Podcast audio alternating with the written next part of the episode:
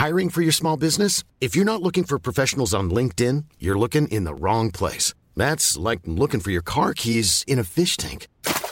LinkedIn helps you hire professionals you can't find anywhere else, even those who aren't actively searching for a new job but might be open to the perfect role. In a given month, over 70% of LinkedIn users don't even visit other leading job sites. So start looking in the right place. With LinkedIn, you can hire professionals like a professional. Post your free job on linkedin.com slash people today. Hey, it's Ryan Reynolds, and I'm here with Keith, co-star of my upcoming film, If, only in theaters May 17th. Do you want to tell people the big news? All right, I'll do it. Sign up now and you'll get unlimited for $15 a month in six months of Paramount Plus Essential Plan on us. Mintmobile.com slash switch. Upfront payment of $45 equivalent to $15 per month. Unlimited over 40 gigabytes per month. Face lower speeds. Videos at 480p. Active Mint customers by 531.24 get six months of Paramount Plus Essential Plan. Auto renews after six months. Offer ends May 31st, 2024. Separate Paramount Plus registration required. Terms and conditions apply if rated PG.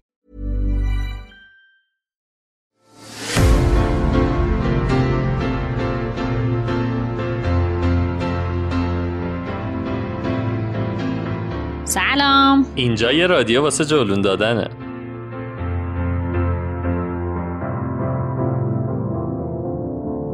Cause you're a sky, cause you're a sky full of stars. I'm gonna give you my heart.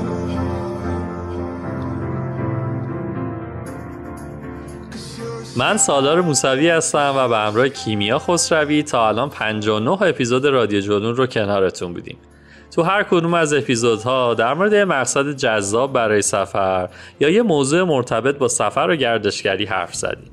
و البته دو تا مجموعه هم داریم به اسم دور آتش و گردشگری سیاه.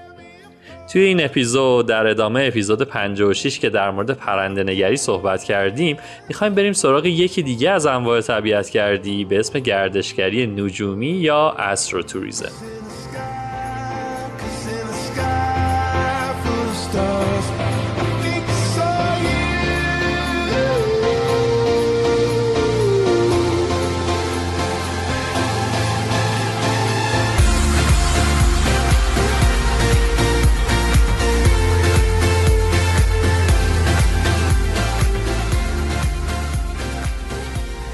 همونجور که گفتیم توی این قسمت در مورد گردشگری نجومی می‌خوایم صحبت کنیم. موضوعی که خب تخصص سالها رو عملا منم توی این اپیزود مثل شما شنوندم و قرار بیشتر از سالار بشنویم. منم سوالایی که به ذهنم می‌رسه رو ازش می‌پرسم. چهار نفر از منجمایی که تو حوزه گردشگری هم فعالند مهمون این اپیزود هستند که بعدتر معرفیشون می‌کنیم.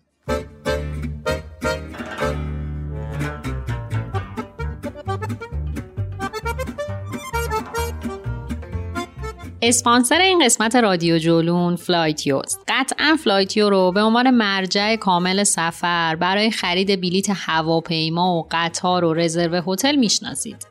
اما فلایتیو یه سرویس پرداخت اعتباری رو برای سفرهای خارجی اضافه کرده که به نظرم خیلی پیشنهاد جذابیه. حالا ماجرا چیه؟ از اونجایی که با بالا رفتن نرخ ارز قیمت پرواز معمولا بالا میره و البته با توجه به اینکه هر چقدر به سفر نزدیکتر میشیم قیمت بلیط تصاعدی افزایش پیدا می‌کنه خرید پرواز خارجی تو زمان مناسب اهمیت ویژه‌ای داره. فلایتیو اولین سرویس پرداخت اعتباری سفر رو داره که بدون نیاز به اعتبار سنجی و ضمانت بانکی در دسترس شماست. با این سرویس می‌تونید بدون نگرانی از موجودی حساب یا سقف برداشت بانکی سفر خودتون رو رزرو کنید و خیالتون راحت باشه که دیگه به نوسان قیمت ارز و البته تکمیل ظرفیت فکر نمی کنید. برای اطلاعات بیشتر از طریق لینکی که تو توضیحات گذاشتیم سری به وبسایتشون بزنید و برای مقاصد خارجی از پرداخت اعتباری فلایتیو استفاده کنید.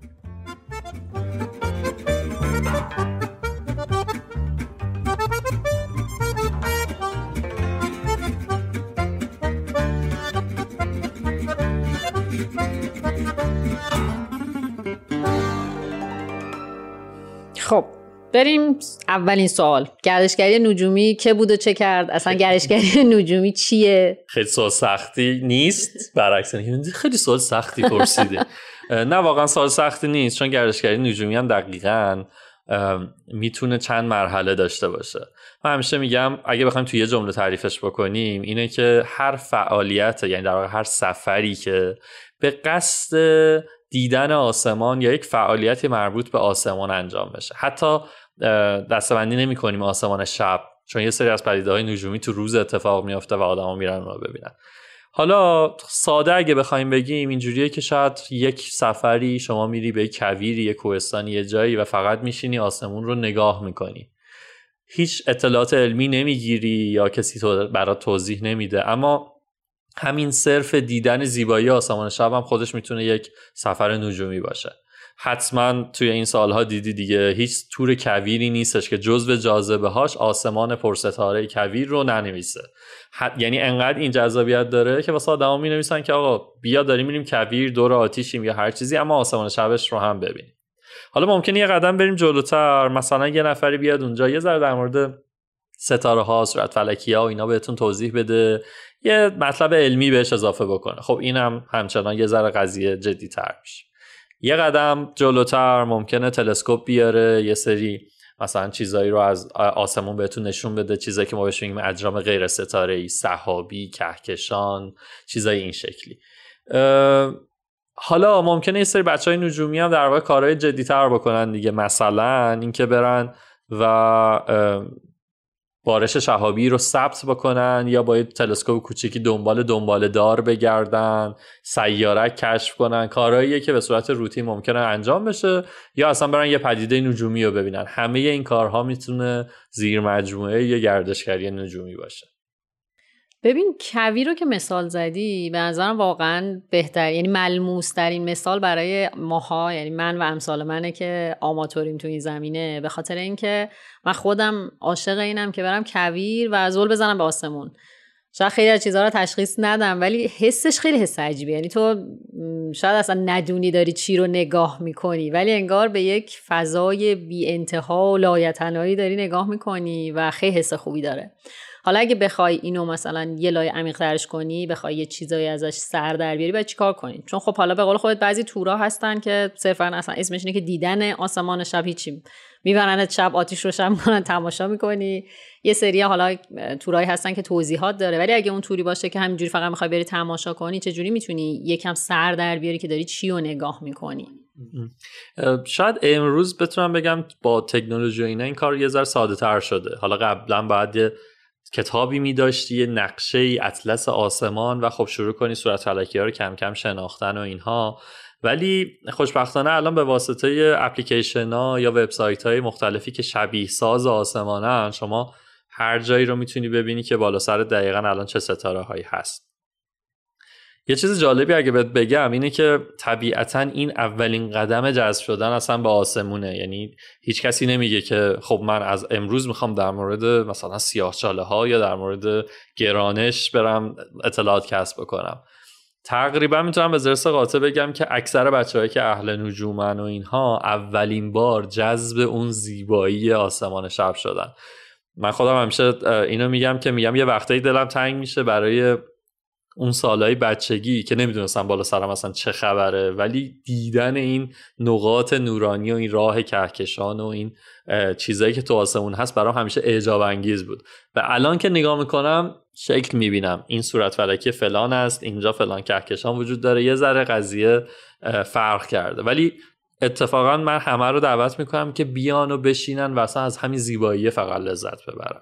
حتی اگر قراره مثلا من خودم در مورد آسمون براشون صحبت بکنم سعی می‌کنم در مورد داستان و اسطوره و اینا صحبت بکنم تا اینکه حالا فلان کهکشان چند سال نوری از ما دور است شاید نه یاد کسی میمونه نه خیلی کاربردیه واسه کسی که تخصصش نیست.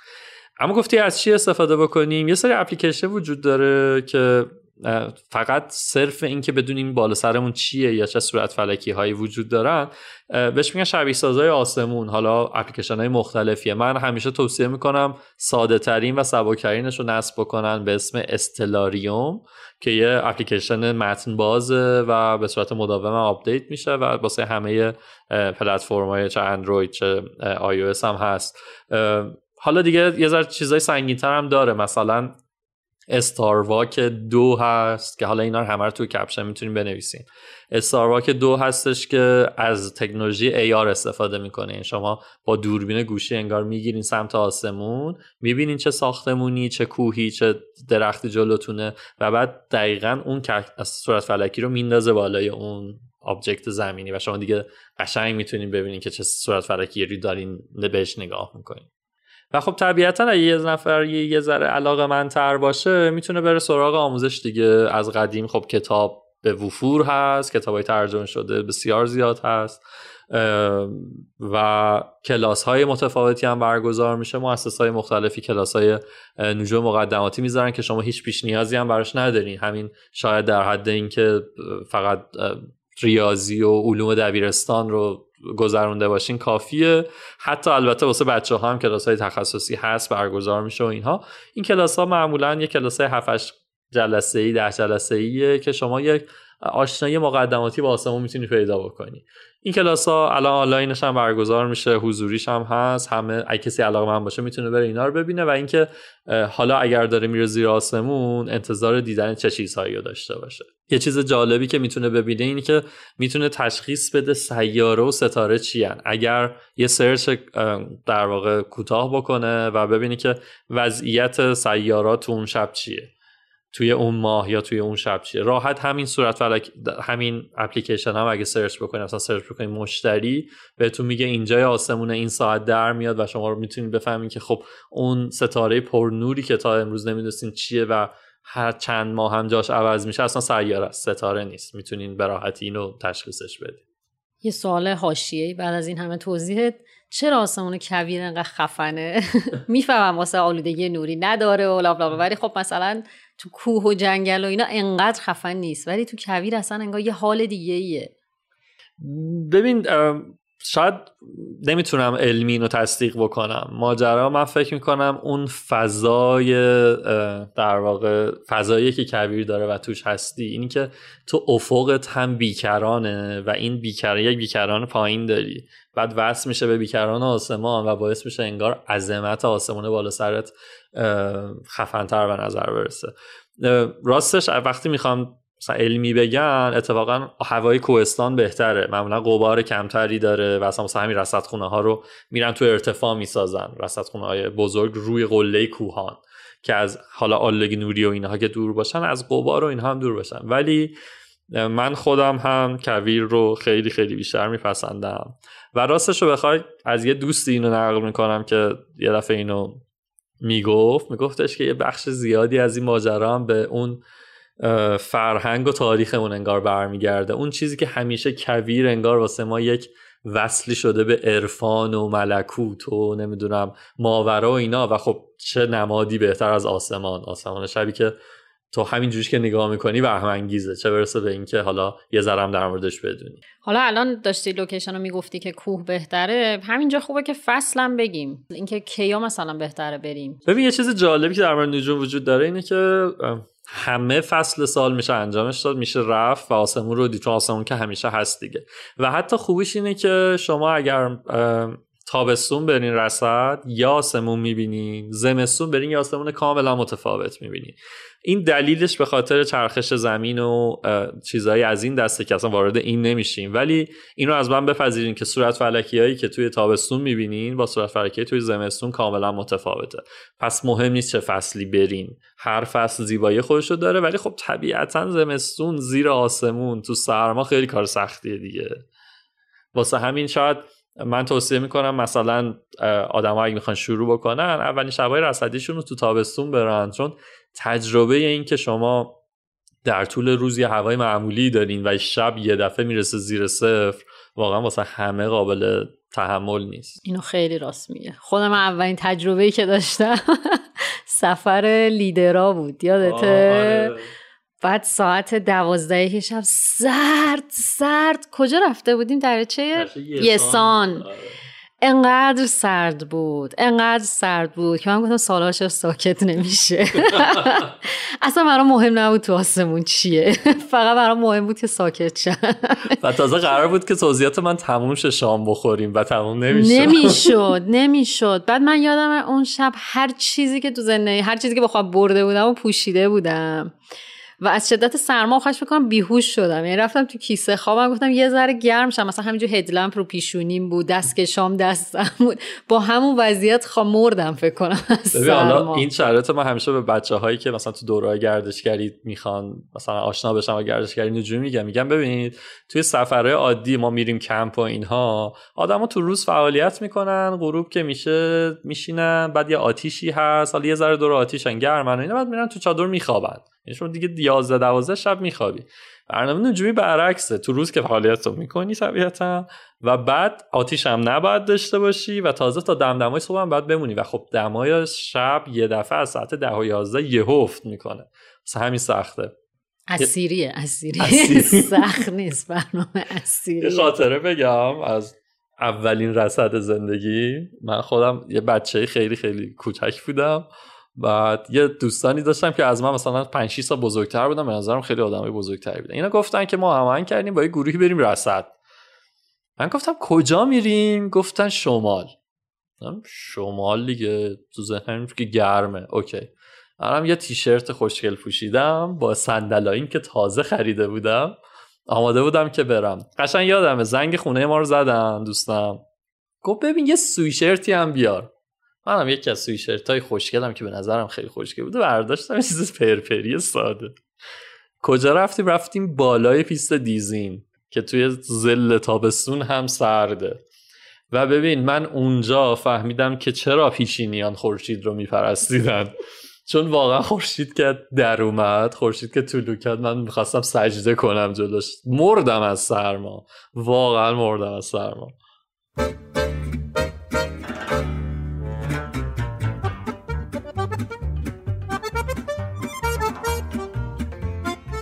اسپانسر این قسمت از رادیو جولون سانینسه. شکی نیست که یکی از بهترین میان وعده هایی که میشه توی سفر و فعالیت های طبیعت گردی خورد میوه است. هم آدم رو فرش می‌کنه و هم به آدم انرژی میده واسه ادامه مسیر. اما خیلی پیش میاد که نتونیم توی سفر یا حتی زندگی روزمرهمون با خودمون میوه هم بکنیم. اینجاست که سانینس به کمکمون میاد. سانینس یه نوشیدنیه که توش تکه های واقعی میوه داره و خوردنش می‌تونه همون حس تازگی خوردن میوه رو برامون تدایی بکنه. اما ویژگی مهمی که توی سانینس نظر منو جلب می‌کنه درپوش استریلشه. شاید تا حالا به این نکته دقت نکرده باشید اما قوطی های نوشابه یا آب میوه ها بعد از اینکه از کارخونه میان بیرون تو پروسه انبار و جابجایی و قرار گرفتن روی شلف ممکنه به هزار جور چیز مختلف آلوده بشن. ما هم همونا رو می‌گیریم و درشون باز می‌کنیم و راحت ازشون می‌خوریم. اما سانینس مدت هاست که به این موضوع فکر کرده و یه درپوش استریل روی قوطیاش داره که شما می‌تونید اونو بردارید و بعد با خیال راحت آب میوه‌تون رو بخورید. اگه تو تابستون 1402 این اپیزود رو گوش میدین بدونید که سانینس یه جشنواره تابستونی هم داره که یه جایزه 300 میلیونی توش میده. پس اگه سانینس خوردین حتما کدش رو به شماره که روشه بفرستین شاید برنده مسابقه از بین شما جولونیا باشه. اطلاعات بیشتر در مورد جشنواره هم می‌تونید تو وبسایتشون به آدرس sanines.com که توی توضیحات اپیزود می‌ذاریم پیدا بکنید.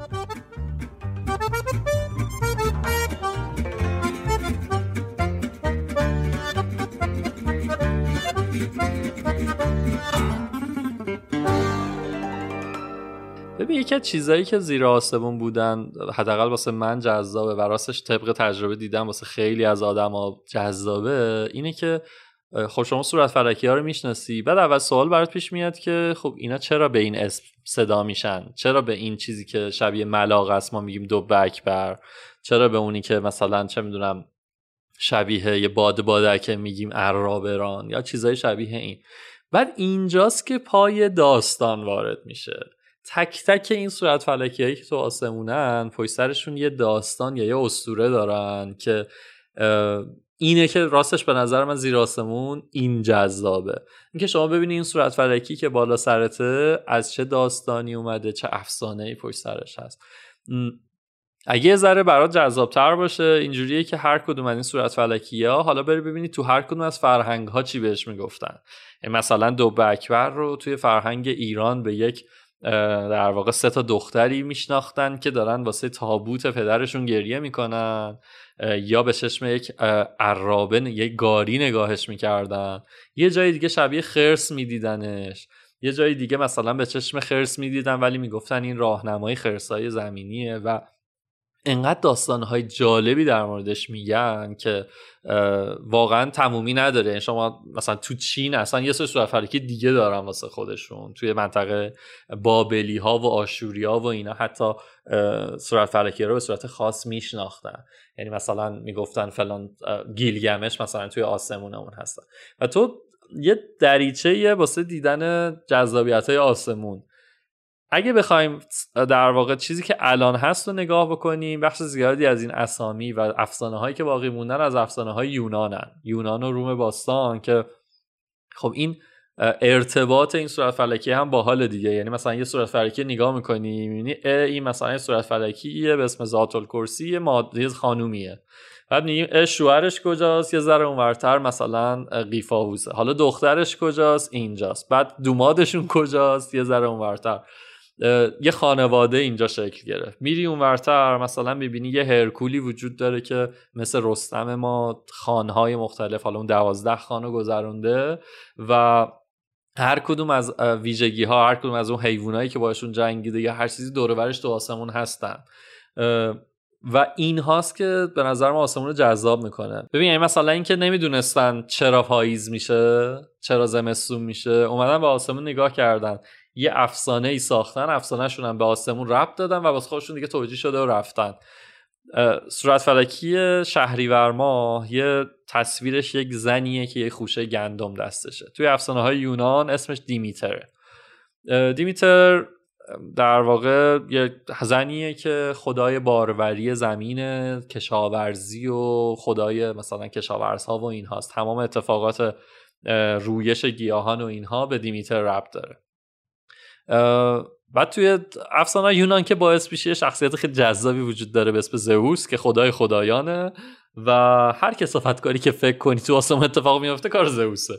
اینجوریه که زئوس با خواهراشون یعنی توی اون خانواده اینا با هم میخوابیدن. خیلی اوکی. اصلا زنش خواهرشه زن اصلیش که هراه دیمیتر هم خواهرش بوده. باش میخوابه بچه به دنیا میاد به اسم پرسفون دختر خیلی خوشگلی و اینها. یکی دیگه از برادرها به اسم هادس که خدای جهان زیرین بوده از پرسفون خوشش میاد و هادس میره از زئوس در واقع یه تایید زمینی می‌گیره برای اینکه اینو بدوزه چون می‌دونسته که به همین حال به همین سادگی پرسفون رو به عقدش در نمیاره دیمیتر که مادرش باشه. خلاصه یه روز که پرسفون رفته بوده گلا رو بو کنه در افسانه میگن بره گل ببوید زمین دهن باز می‌کنه و پرسفون میره در جهان زیرین. توی افسانه یونان و خب خیلی از افسانه های دنیا جهان زیرین. حالا زیر زمین تصویر میشه ولی جهان مردگانی هر کس که میمیره میره در جهان مردگان میره زمین. پس دسترسی بهش ندارن مثلا موجودات روی زمین. واسه همین اولا دیمیتر پرسفون رو دیگه پیدا نمی‌کنه. هرچی میگرد و اینها. خلاصه این وسط ها خورشید خدای خورشید میگه ببین من دیدم چی شد. حادث برداشت برد و حادث هم با زئوس اوکی کرده بوده ماجرا رو. و دیمیتر خیلی شاکی میشه که زئوس چرا دخالت کرده و اینها. قهر می‌کنه و از اون در واقع کوه المپ که جایگاه خدایانه میره بین انسانها به شکل پیرزنی و شروع می‌کنه عزاداری و گریه کردن. ولی حالا ماجرا چیه؟ ماجرا که وقتی میره اونجا انگار وظایفش در قبال زمین رو از یاد می‌بره و رها می‌کنه در واقع از قصد. و اینجوری میشه که دیگه هیچ گیاهی رو زمین نمیرویه و انسانها کم کم دچار قهدی میشن درختها خوش میشن و خلاصه زئوس اینجوری میشه که آقا غلط کردم. بیا همه دارن میمیرن یه کاری کن زمین بروید و اینا من پرسفون رو برمیگردم میره پرسفون رو برداریم خدای خدایانه همه کار می‌تونه بکنه. میره میشه حادث میگه داداش پرسفون رو بده بدبخت شدیم. پرسفون که داره میاد حادث میگه حالا داری میری این انارم بخور. انار رو که می‌خوره این گولش.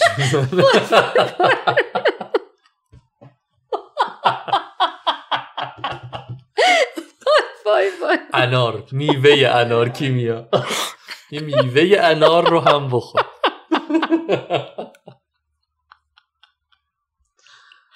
خواهش می‌کنم. قشنگ تصویر کردم تو ذهنم دستش آورد جلو.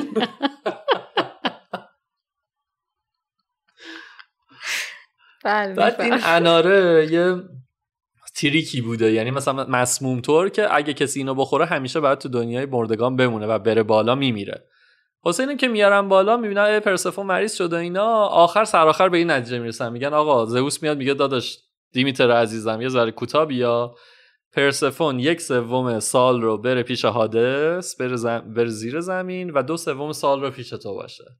و دیگه مثلا دیمیتر میاد برمیگرده. و ماجرا اینه که دو سوم سال باروری وجود داره و زمین خوبه. اون یک سوم سال که پرسفون میره به جهان زیرین پاییز و زمستون شروع میشن و دیگه هیچ چیزی نمیرویه و اینها. یعنی می‌خوام بگم یه چیز طبیعی روی زمین یعنی فصل ها که ما الان می‌دونیم به خاطر چرخش زمین و اینها اینو اومدن یه داستانی برای ساختن بعد همه اینا رو هم بردن گذاشتن تو آسمون. یعنی مثلا دیمیتر تو آسمون هست و داستان اینجوری. و از این داستان زیاده. یعنی این الان داستان یه صورت فلکی بود. و میشه برای 88 صورت فلکی که ما تو آسمون داریم داستان اینجوری گفت و راستش خیلی جذابه. خب حالا این همه هی میرین سفر. هی مثلا تو زمستون خب اوکی یه یه چیزو می‌بینید تو تابستون یه چیزو می‌بینید ولی سال بعد تابستون همونو می‌بینید دیگه. سال بعد زمستون همونو می‌بینید. می‌خوام بدونم هی چیکار می‌کنید؟ همونو میرید لذت می‌برید یا چیزای جدیدی دارین کشف می‌کنید؟ نه واقعا کشف کردن کار ما نیست یا کار آدمایی که اصطلاحا میگن نجوم آماتوری کار می‌کنن نیست. واقعا همون علاقه هست. اما ماجرا اینه که خب تو کم کم هی پیشرفت می‌کنی توی کارت. یعنی توی دیدن آسمونه. ببین تو اولش خب واقعا یکی دو سال طول می‌کشه. حالا نمیگم یکی دو سال ولی طول می‌کشه قشنگ که تو صورت فرکی رو قشنگ مسلط شی. حتی میگم انقدر طول می‌کشه که من یادم سه چهار ماه پیش یه سفری رفته بودم در یه حالت کوهنوردی. انقدر آسمون اونجا صاف بود. من شب کلبه اومدم بیرون یه لحظه اینجوری بودم. مطمئنی نجوم بلدی؟ این ستاره هیچ شباهتی سوار فلکی که می‌شناسی ندارن. تا اول سوار فلکی ها رو می‌شناسی. خب یه ذره تایم می‌گیره. بعد کم کم یاد می‌گیری که خب حالا بریم سراغ خوشگلیه آسمون. ببین ستاره ها همیشه ستارن و همیشه هم همون شکلی هن. چیزی که راستش واسه منجما کم کم جذابه دیدن در واقع ما بهش میگیم اجرام غیر ستاره ای چیزایی که تو عمق آسمانن و دیگه از اینجا به بعد مثلا عکساشون رو از هابل و چیزایی از این توی مثلا اینترنت و تو تلویزیون و اینا دیدیم. مثلا کهکشان صحابی اینا هر کدوم چیزای جذابی هم من کوچولو بگم چی کهکشان اون مثلا خورشید ما که دورش چند تا سیاره داره و همراه چند میلیون خورشید دیگه ستاره دیگه دوره مرکزی میچرخن و یه مجموعه یعنی این خودش کهکشانه که ما همه این ستاره هایی که بالا سرمون می‌بینیم کهکش جزو کهکشان خودمونن که بهش میگن کهکشان راه شیری.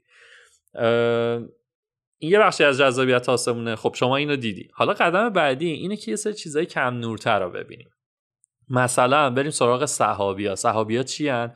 یه توده ابر حالا معمولا بیشتر از هیدروژن توی دنیا که اینا به صورت تیک ابرای کوچولو هن. حالا یه سری از اینه شکلهای خاصی دارن.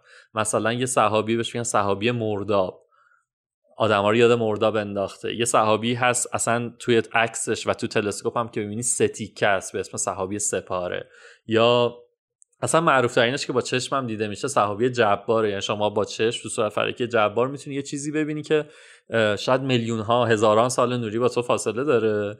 بعد اینا رو شروع می‌کنی با تلسکوپ دیدن کم کم شکلشون رو در واقع می‌بینی یاد می‌گیری. همین پیدا کردنشون با تلسکوپ این شکار میمونه. شما باید مثلا از این ستاره تلسکوپ بپری روی ستاره بعدی حالا انقدر برو اونورتر. و کلا پیدا کردن همینا هم خودش پروسه است که حتی واسهش مسابقه برگزار میشه.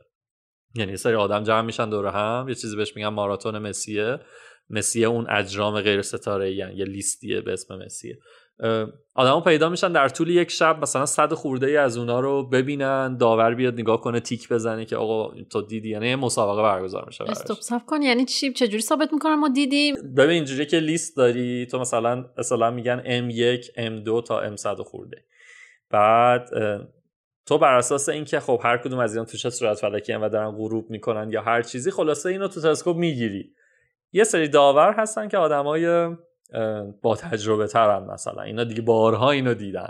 میان نگاه می‌کنن میگن بله مثلا اگه ام مثلا چه می‌دونم 102 رو گرفتی بله این ام 102 تیک می‌زنن. اگه نباشه میگن نه درست نگرفتی بعد بگردی. حالا کسی که همه اینا رو دیده باشه مثلا صبح جایزه میدن. یه پروسه خیلی سختم هست. خیلی خیلی سخته. یعنی بچه ها دم غروب باید به صورت پرسرعت یه سری چیزها رو ببینن تا دم طلوع. مثلا استراحت و اینا کجا برگزار میشه؟ هر سال یه جاست. الان تو ایران سالها تو ایران برگزار میشه. مثلا ولی معمولا چون بعد نزدیک های عید باشه این ماجرا یا نزدیک های مهر معمولا میرن سمت کویر کاروانسراهای خاص جایی که خیلی تاریک باشه. ببخشید داشتم اینو می‌گفتم که اصلا ما میریم اینا رو ببینیم. بعد حالا تو فکر کن این صحابی که صحابیه یه جوری محل تولد و در عین حال محل مرگ ستاره ها یعنی یه سری صحابی داریم که حاصل مرگ ستاره هم. یه سری صحابی هم داریم که قرار این ابرهایی که دور همند بعدا تبدیل به ستاره بشن. اینا رو می‌بینی خودش یه دنیایی داره. بعد میری سراغ بعدی سری مثلا خوشه ستاره ای یه سری چیزها هستن مثل یه گوله برف که دون دون دون پر ستارن و هرچی به مرکز نزدیک میشی تراکمش بیشتر هرچی دور میشی تراکمش کمتر. اینا رو تو آسمون پیدا می‌کنیم. بعد حالا میگم همه اینا تو کهکشان خودمونن. حالا یه سری اجرام هستن می‌بینی که خب این خودش یه کهکشان دیگه است. تمام این ستاره ها مثلا چند میلیون ستاره چند صد میلیون ستاره که اینجا هست حالا داری بهش نگاه می‌کنی توی یه کهکشان دیگه. مثلا کهکشان آندرومدا رو می‌بینی خود اون چند صد میلیون ستاره داره. حالا دیگه انقدر دوره ما ستاره هاشو نمی‌بینیم ولی همون فرم بیزی شکل خاص کهکشان رو می‌بینیم. و خب دیدن اینا جذابه. حالا بذار در کنار یه سری پدیده هایی که در طول زمان هم اتفاق میافته دیگه. مثلا یه دنباله داره جدیدی تو آسمون پیدا میشه همه منجمون میرن اونو ببینن. یا مثلا چه می‌دونم پدیده های آسمون بارش شهابی. من شاید تو عمرم مثلا نزدیک 20 تا بارش شهابی دیده باشم ولی یا شاید بیشتر حتی. ولی خب هر سال یه چیز جدید دیگه دوباره تکرار میشه و جذاب.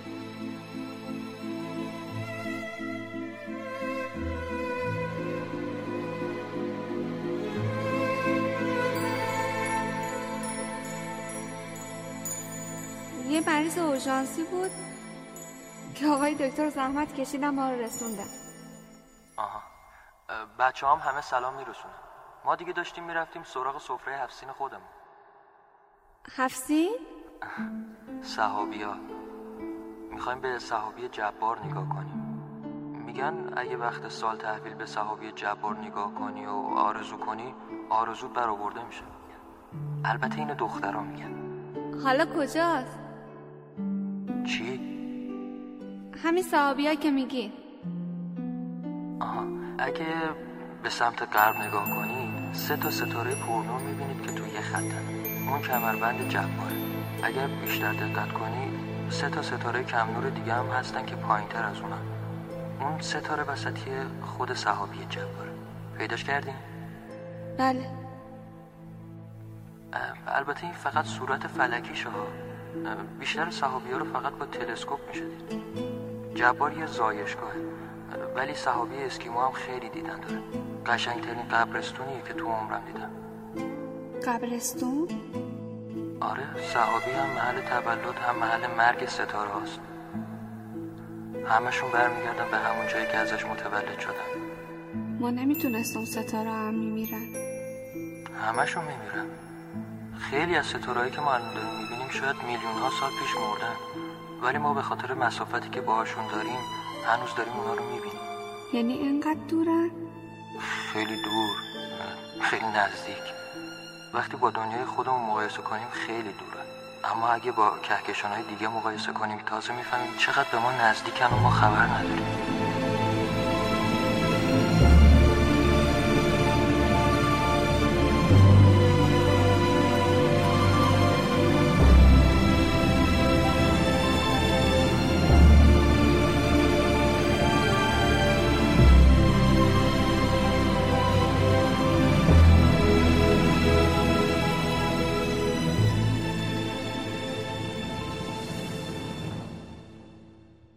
ماجرا این نور قرمزی که استفاده می‌کنین چیه؟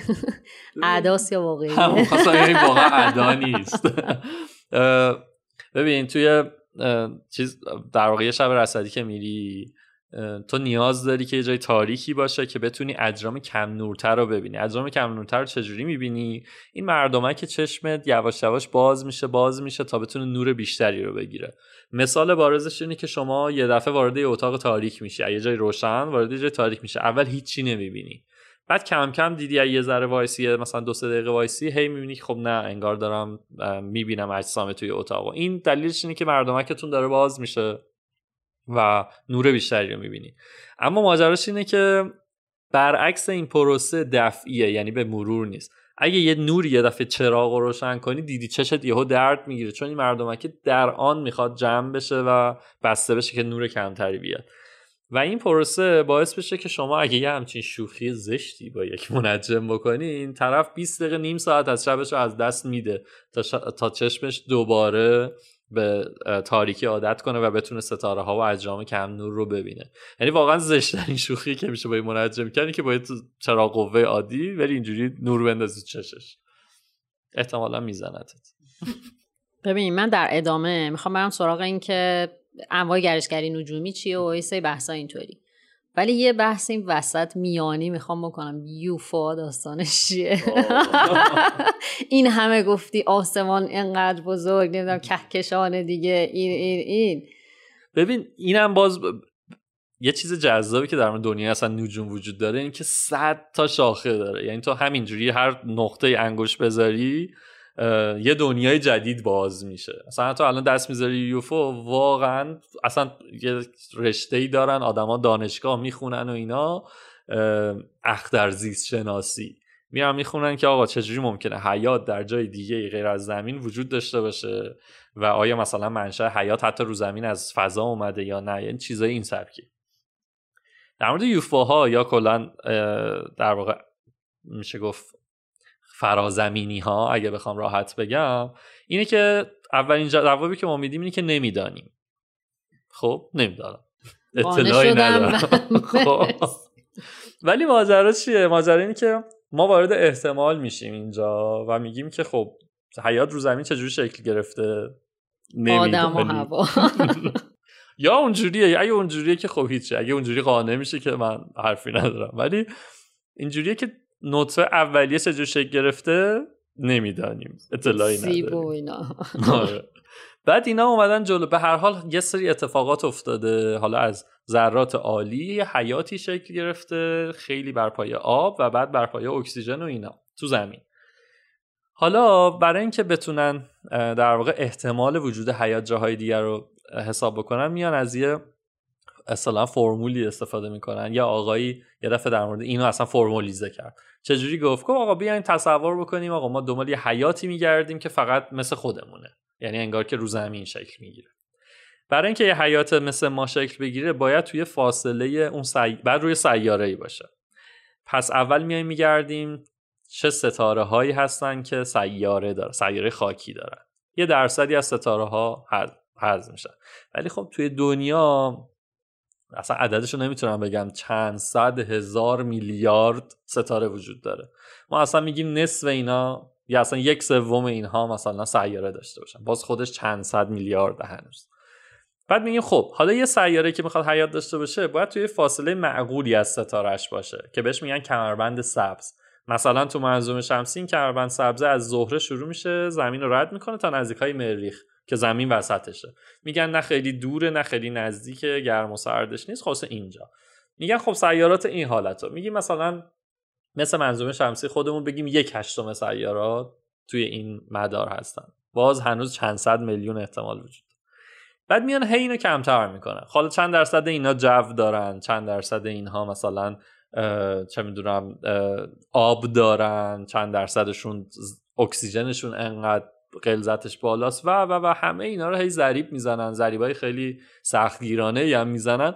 باز سرآخر یه عددی می‌رسی که چند صد هزار عدده و اینجوریه که احتمالا چند صد هزار حیات فقط شبیه ما وجود داره.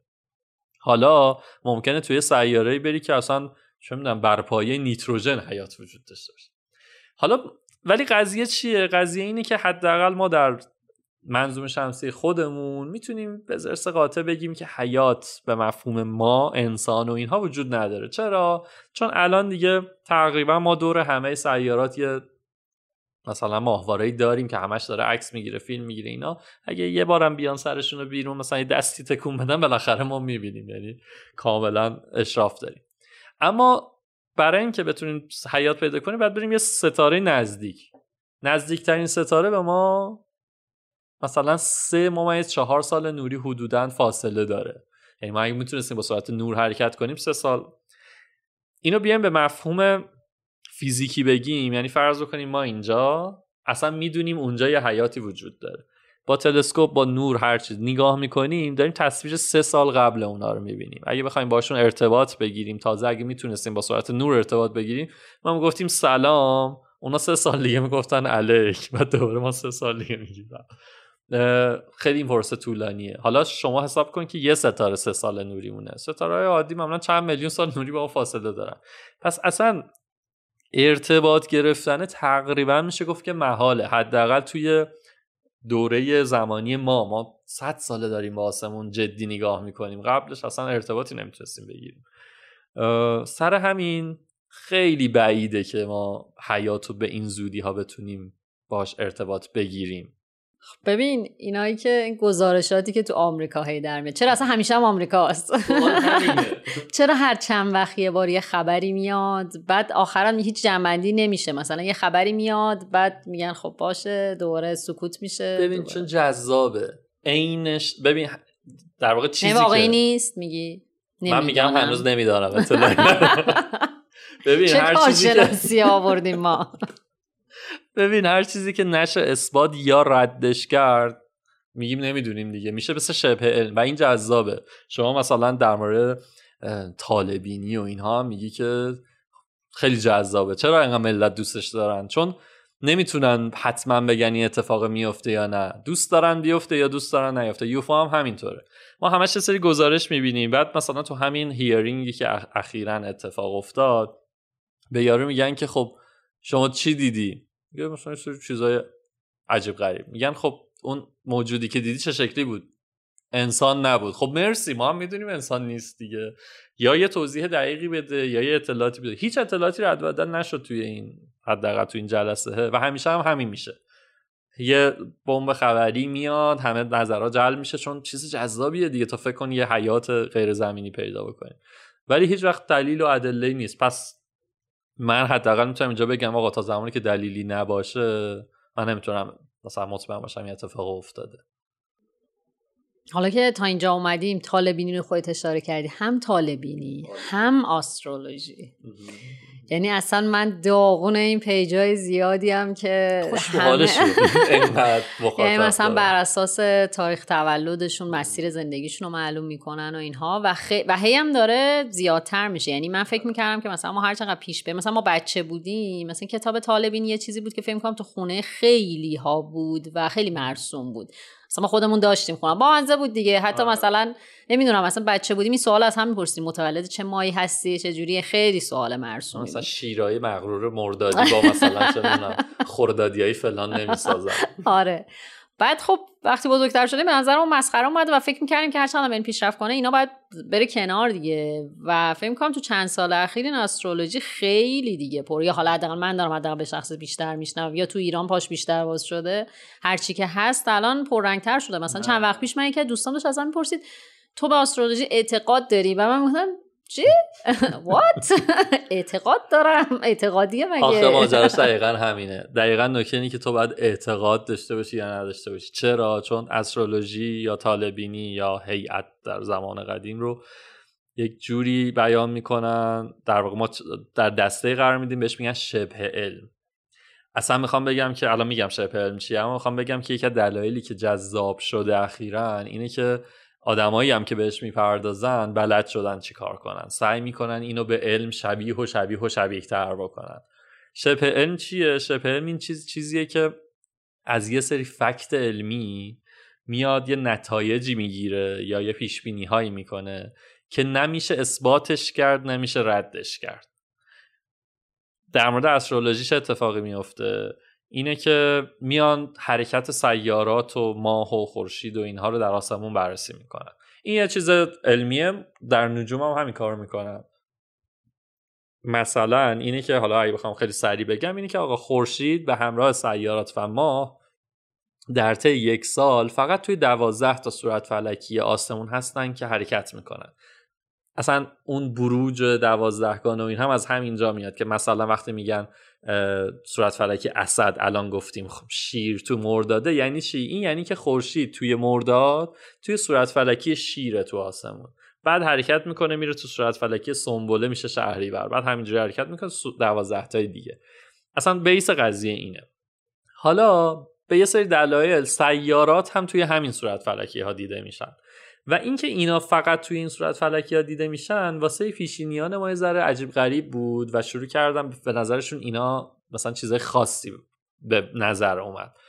و تا اینجاش علمیه. ما می‌دونیم همیشه مثلا مشتری در چه صورت فلکی هست زحل در چه صورت فلکی این تا اینجاش علمیه. از اینجا به بعدش میشه شبه این که مثلا اگر که اینا دیگه تفسیرهای استرولوژیه. مثلا میگه که اگر مشتری در فلان صورت فلکی باشد این سعد است. یعنی خوبه و مثلا خفنه. تو نمی‌تونی اینو اثبات بکنی نمی‌تونی هم ردش بکنی. میگه فلان مثلا مشتری در فلان صورت فلکی مثلا صورت فلکی. یه اتفاق خوب میفته میگه دیدی گفتم این همونیه که من گفتم. یه اتفاق بعدی میفته میگه نه این تاثیر زحل توی فلان صورت. آقا نمیشه که اینا همیشه هستن. تو استرولوژی مثلا زحل و مریخ نحسن؟ چون مثلا مریخ همیشه با جنگ چیز می شده تدایی می شده تو ذهن آدم چون قرمز رنگه. مشتری همینطور زحل و مثلا زهره و اینا سعدن. اینا چیز ببخشید مشتری و اینا سعدن زحل و مریخ نحسن. بعد اینا رو تفسیر می‌کنن. اینکه مثلا ماه تو چه صورت فلکی آقا ما همیشه ماه سه چهار روز تو صورت فلکی قوسه. بعد میره تو صورت فلکی اغرب بعد میره تو صورت فلکی بعدی. ولی اینکه قمر در اغربه چرا بچه چیز عجیب غریبی باشه؟ بعد مثلا یه اتفاق بعدی میفته یارو می نگاه می‌کنه ببین قمر در اغرب بود. بعد میگه خب مثلا دو روز پیش هم یه اتفاق بعدی افتاد. و نه اون تاثیر زحل بود. می‌دونی همیشه یه چیزی رو به یه چیز دیگه ای ربط میدن و نمی‌تونی تو اثبات. ببین علم اینجوری میگه میگه آقا من این توپ از ارتفاع ول کنم حتما می‌خوره زمین. ولی تو شبه علم میگه نمی‌دونم شاید نخورد زمین شاید مثلا یه چیزی از اون ور کشیدش و این تفاوت علم و شبه علمه. حالا این دوستانی که این کار رو می‌کنن و راستش یه بخش زیادیشون رو من به راحتی می‌تونم بگم شیادهایی که این کار رو می‌کنن میان از وجهه علمی و اینها سوء استفاده می‌کنن و خرافات و اون در واقع پیش های غیر علمیشون رو به خورد ملت میدن. بعد ملت هم بنده خدا فهم می‌کنن که اینا یه چیزی می‌دونن دیگه. یه آدمی یاد میشینه میگه مثلا نیروی پوزیترونی فلان داره بشه. بعد اینا مثلا مردم شنیدن پوزیترون یه چیز علمیه. دفعه می‌کنن اه واقعا تاثیر پوزیترون دیگه. یا مثلا چه می‌دونم گرانش فلان چیز یا یا مثلا کوانتوم کوانتوم خیلی چیزیه که واسه آدما جذابه. ببین خب چون شنیدم کوانتوم یک نظریه یه در علم فیزیک کلی هم سخته منم هیچ وقت نفهمیدمش توی دانشگاه ولی کلا چیز سختیه. آدما خب چون نمی‌دونن کوانتوم چیه ولی هی شنیدن هی توی اخبار و شبکه های اجتماعی و اینا شنیدن کوانتوم یه چیزی هست. بعد آدما میان از این سو استفاده می‌کنن. میگن مثلا مثلا نیروی کوانتومی فلان چیز باعث میشه که شما امروز مثلا حالت بد باشه. بیا به من مثلا 500 هزار تومن بده من از نیروی مثلا نوترون فلان یه کاری بکنم تا حالت خوب بشه. یا مثلا چارت آسمون تو ببینم. اینا چیزاییه که میگم من در واقع هیچ وقت آدم های معمولی رو که به این اعتقاد دارن و چیز نمی‌کنم تقبیح نمی‌کنم بنده خدا نمی‌دونه. و یک نفر میاد بهش میگه که من علم دارم. بعد مثلا اساتید استاد من فلان چیز گفته من بلدم مثلا جای فلان سیاره رو در فلان صورت فلکی پیدا بکنم. بله یه دانشمندی هزار سال پیش هم می‌تونست این کار رو بکنه. الان هم شما با نرم افزارتون می‌تونین اما استلاریوم باز کنی ببینی فلان سیاره تو کدوم صورت فلکی وجود داره. ولی دیگه اون تفسیرها و اون در واقع حرفایی که در مورد استرولوژی زده میشه که به سرنوشت ما ربط داره به نمی‌دونم خلق خوی ما ربط داره و اینها دیگه اینها بیس علمی نداره. لابد همه فهمیدیم که خرس رمالی می‌کرد. سر کتاب باز می‌کرد. فال می‌گرفت رمل استرلابشو توی دستش تاب می‌داد. زیر لب دعا می‌خوند. دور تا دورش فوت می‌کرد. بعد صرفه می‌کرد. بادی به قبقب میآورد که بله همشیره. خوب گوش کن چی میگم. طالعت هست بلند که من امروز شما را دیدم. واقعا طالع خوبی داری. چون همین از ساعه برج تو در قمر است. برج اقرب در ماه یا قمر در اقرب. چه تفاوت داره من قلوتون بزقا هپروتون کذبا حشراتون صفحاتون ممهاتون گوش کن همشیره لا اله الله. خب بریم سراغ انواع گردشگری نجومی. غیر از اون مدلی که گفتیم که حالا آماتوری و آدم ها میرن به قصد طبیعتگرد یا هر چیزی و سرشون می‌گیرن بالا و آسمون رو نگاه می‌کنن در واقع انواع تخصصیش به چه صورتیه؟ ببینم شاخه های متنوعی داره و اینا رو به اختصار میگیم ولی تهش بازم میگم هر کدوم از این- اینها برای اینه که یه پدیده یا, یک چیزی که به آسمون مربوط باشه رو ببینیم.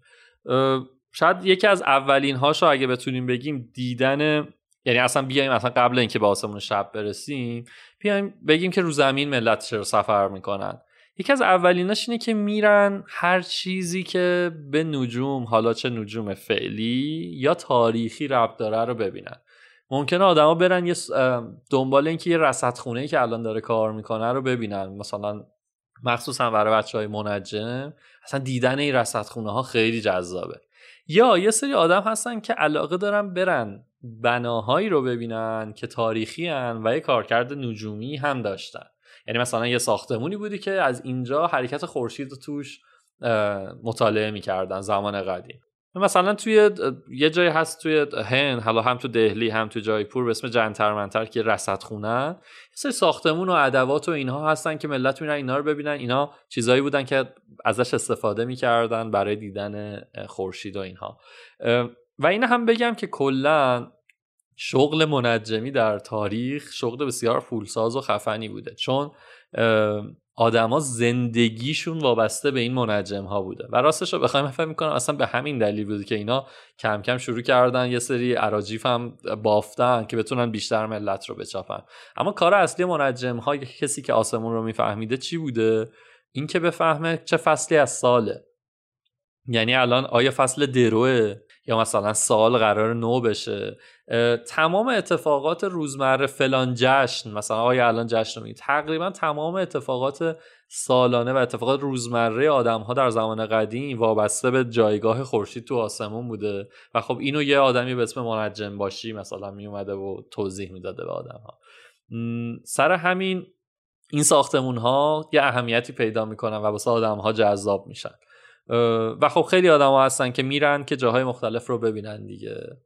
یکی از همین افرادی که سالار داشت می‌گفت محمد جواد ترابیه. موجا جز افرادیه که برای دیدن اماکن نجومی مثل رصدخونه ها و پایگاه های فضایی و پدیده های نجومی به خیلی از جاهای دنیا سفر کرده. از موجا خواستیم در مورد این نوع از گردشگری نجومی برامون بگه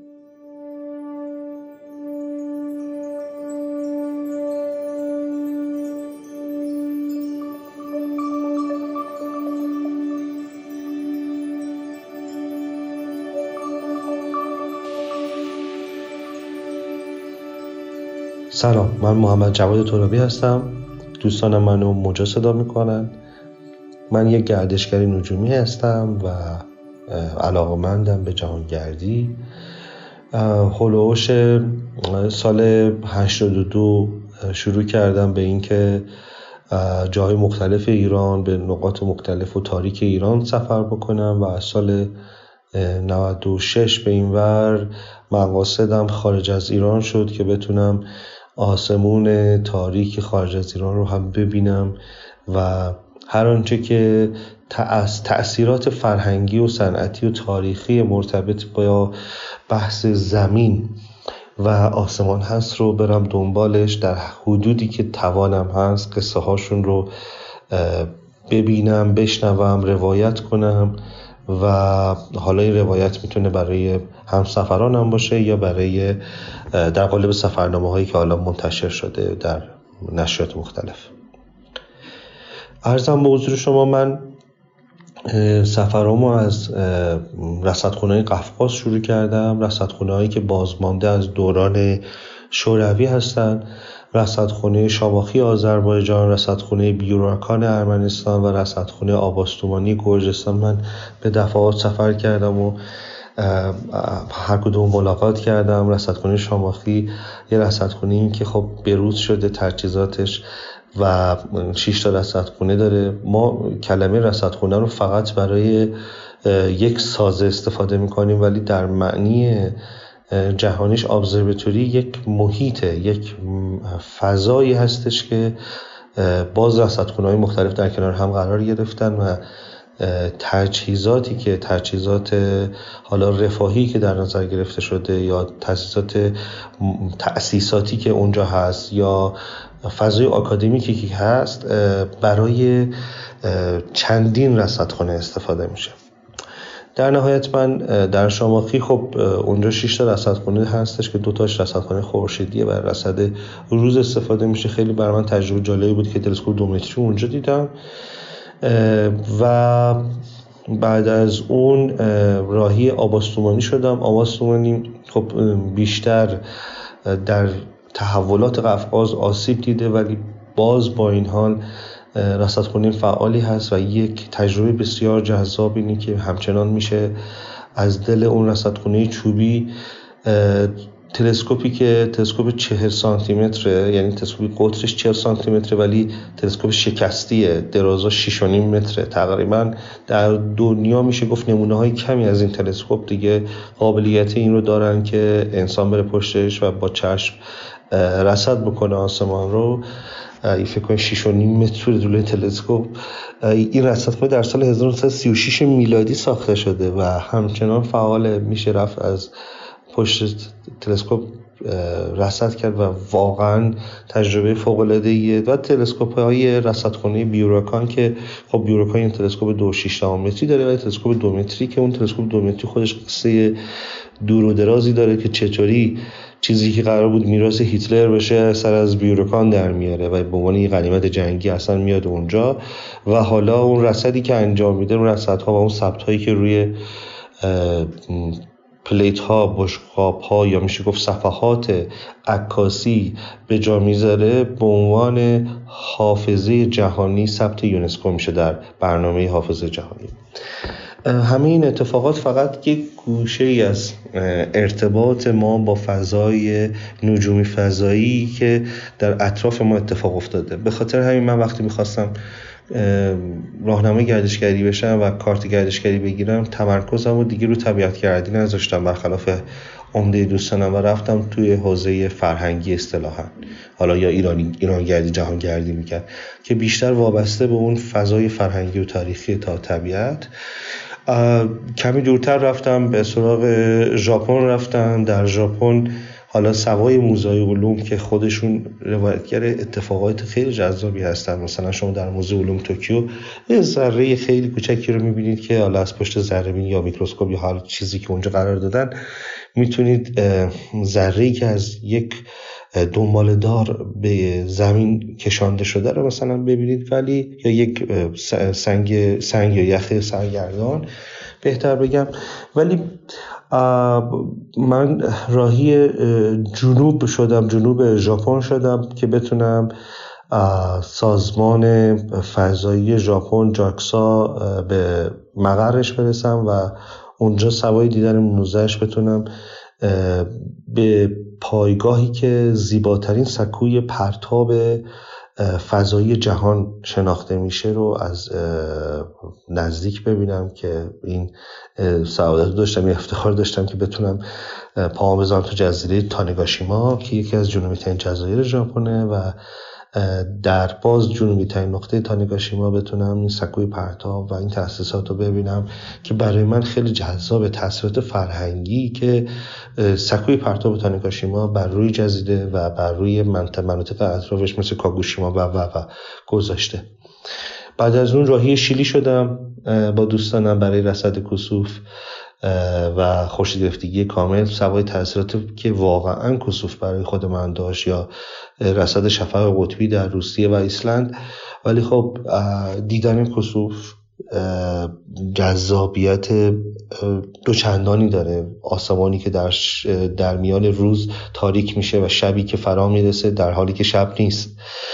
ولی اونجا هم والا از قبل برنامه‌ریزی کرده بودیم تونستیم بریم و توی سر و پارانال که یک کوه در بیابان های آتاکاما, آتاکاما جایی که بیابون آتاکاما می‌خوره به رشته کوه آنت یعنی انقدر ارتفاعش بالاه و واقعا خشکی هوا آنقدر هست که میزبان مهمترین رصدخونه های جنوبی اروپا است. اروپا ربطی با آمریکای جنوبی و شیلی نداره ولی رصدخونه های جنوبی اروپا در آمریکای جنوبی در ارتفاعات آند قرار داره جایی که صحرا آتاکاما به ارتفاعات آند می‌رسه و من تونستم باز خوش اقبال باشم که مجموعه ویلتی رو ببینم چشمان بشر که جز بزرگترین چشمان بشر هستن که آسمون رو میکاون و حالا رصدخونه های دیگه ای که در کنارش قرار داشتن.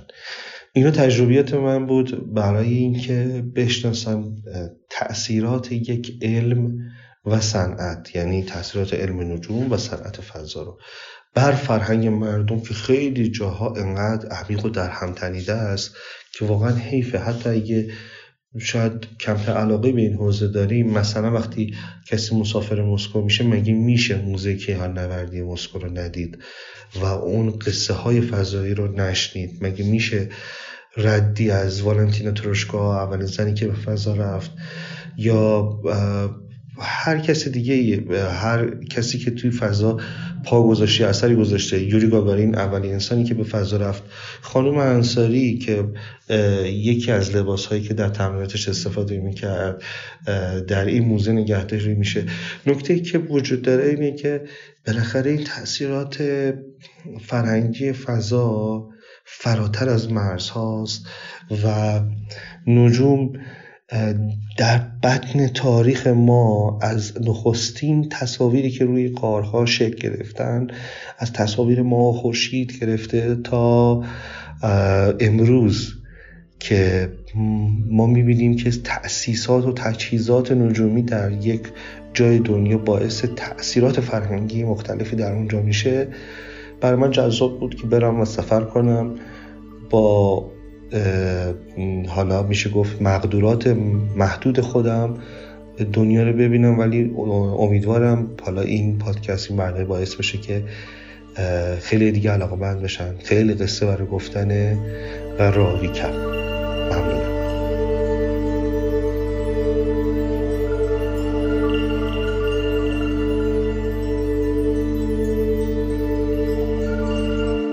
همینجوری که صحبت های موجا هم شنیدیم یه بخش دیگه ای از سفرهایی که آدما انجام میدن دیدن پدیده های نجومیه من اینم بگم که الزاما این سفرها توسط منجم ها انجام نمیشه هرچند که اونم زیاده ولی اصلا این سری آدم عادی هستن که این پدیده های نجومی از لحاظ بسری دوست دارن.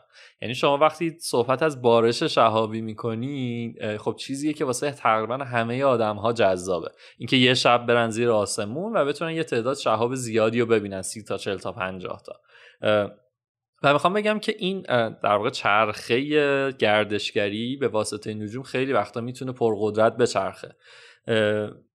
یکی از تاریخ های خیلی جذاب واسه دیدن بار شهابی ها توی مرداده 21 و 22 مرداد که بار شهابی برساوشیه موقعیه که تقریبا توی چند سال اخیر من می‌بینم تمام تورای طبیعتگردی فعال تور, تور دیدن بار شهابی می‌ذارن و همهشون پر میشه و همیشه هم یه سری آدم هستن که اما دیر دیدیم و می‌خواستیم این سفر رو بیایم.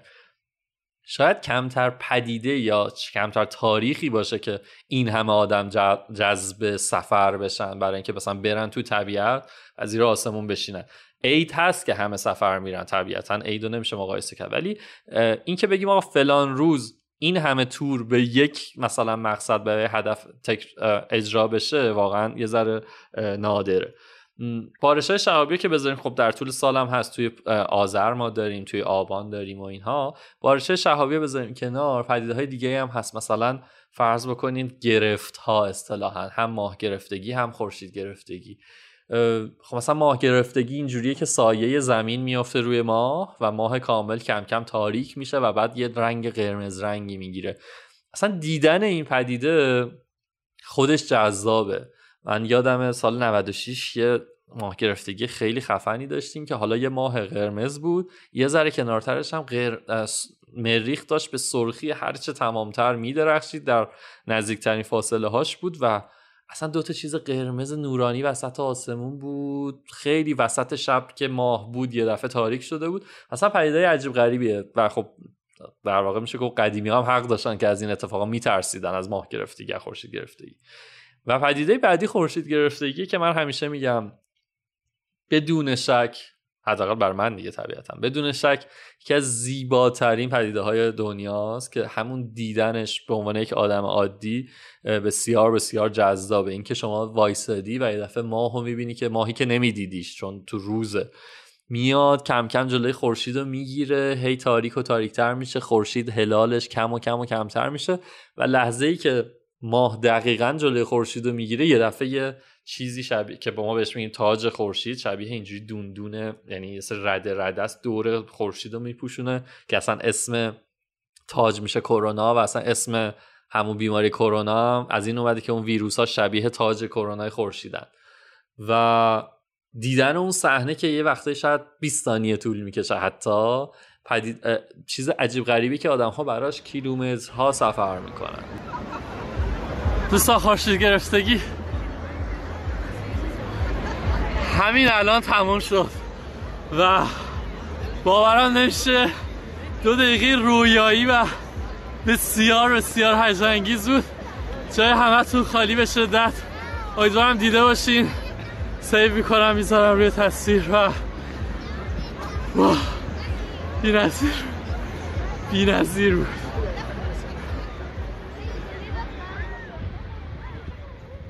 وقتی یه پدیده خورشید گرفتگی مثلا اتفاق میفته من همیشه مثالی که می‌زنم اینه که انگار جام جهانی توی مقصدی برگزار بشه. چون خورشید گرفتگی رو شما باید بری توی یک مسیر خیلی کوتاهی یه مسیر باریکی هست یه بازه خیلی کمی توی زمین اتفاق میفته و باید بری حتما تو اون نقطه ببینی.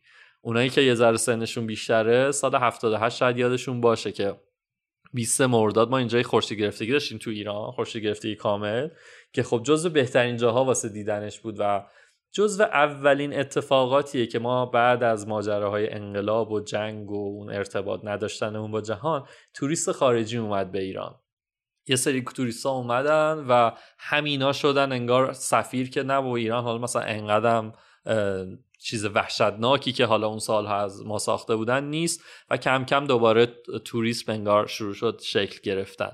تازه خورشید گرفتگی بعد اتفاقات 18 تیر بود. خیلی از تورهایی که برنامه داشتن بیانن کنسل کردن ولی همون تعداد اندکی هم که اومدن تاثیرگذار بود تو توریسم ایران به صورت کلی.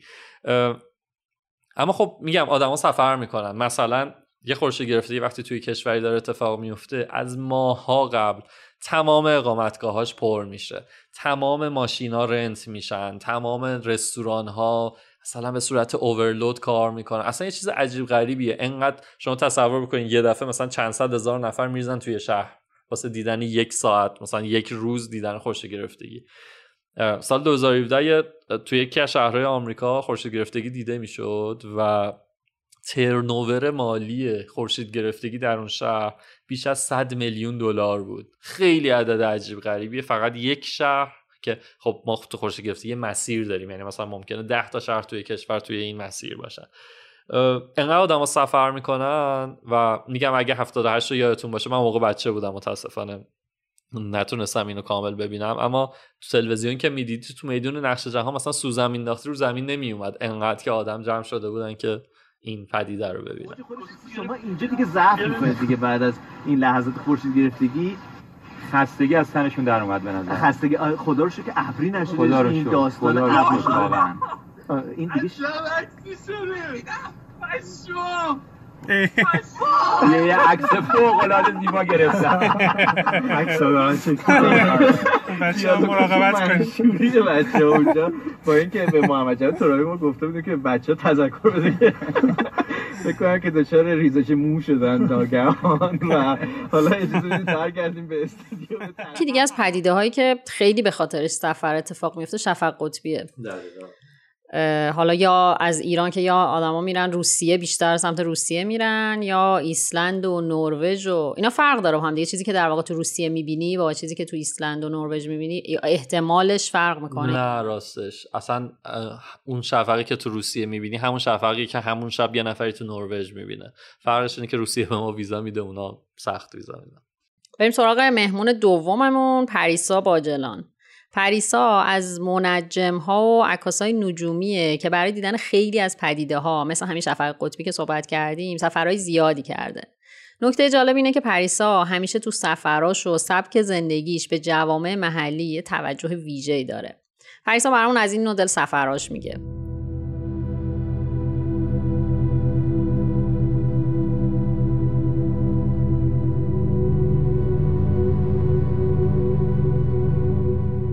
سلام و صد سلام. من پریسام تقریبا 16 17 18 ساله که سفر می‌کنم و از همون اولم برای تماشای آسمان سفرامو شروع کردم. بیشتر آسمون شب یه وقتایی هم آسمون روز. ممکنه با خودت بگی که چقدر چیز برای تماشا کردم تو آسمون هست که یه نفر بتونه سالها ده ها سال هر سال کلی سفر کنه و فقط هم بره برای تماشای آسمون. دبیرستانی بودم. عاشق نجوم بودم کلاس های نجوم می‌رفتم و اونجا برامون یه سری رصد میذاشتن. سفرام از اونجا شروع شد. بعد می‌رفتیم خارج شهر. یه جای تاریک دور از آلودگی های نوری و آلودگی های هوا که بتونیم آسمون رو رصد کنیم. از اونجا شروع شد ولی تموم نشد. همچنان ادامه داره. بعد به عکاسی علاقه من شدم. شروع کردم از آسمون عکس گرفتن. و اینجوری شد که سالی چند تا سفر می‌کنم برای عکاسی از آسمون. گاهی وقتا عکاسی گاهی وقتا فیلم برداری. تصویر آسمون رو ثبتش می‌کنم. حالا برای سوژه های مختلف. یه وقتی شفقای قطبی یه وقتی خورشید گرفتگی یه وقتی ماه گرفتگی. بار شهابی مقارنه مقابله گذر صورت فلکیا راه شیری. سوژه کم نیست. یعنی تموم نمیشه تماشای آسمان شب سوژه هاش تکراری هم نمیشه چون که هر سال یک سوژه زمینی جدیدی رو اضافه می‌کنی به سوژه آسمونیت. یه جای جدید میری یه قصه جدید یه سفر جدید یه ادونچر جدید. خلاصه که نه روی زمین نه توی آسمون. هیچ کدوم از اتفاقات و داستانهایی که داره میفته تکراری نمیشه و می‌تونی سالها بری و تماشاش بکنی. حالا اسم این کار گذاشتن گردشگری نجومی. یعنی اینکه سفر کنی به یک مقصدی برای تماشای آسمون. و خب وقتی که اسم گردشگری میاد روش یعنی مسئله اقتصادم درگیره. یعنی یک پولی داری توی اون سفر خرج می‌کنی که داری به اقتصاد گردشگری و منطقه هم کمک می‌کنی. ولی سوژه اصلیت آسمون شبه.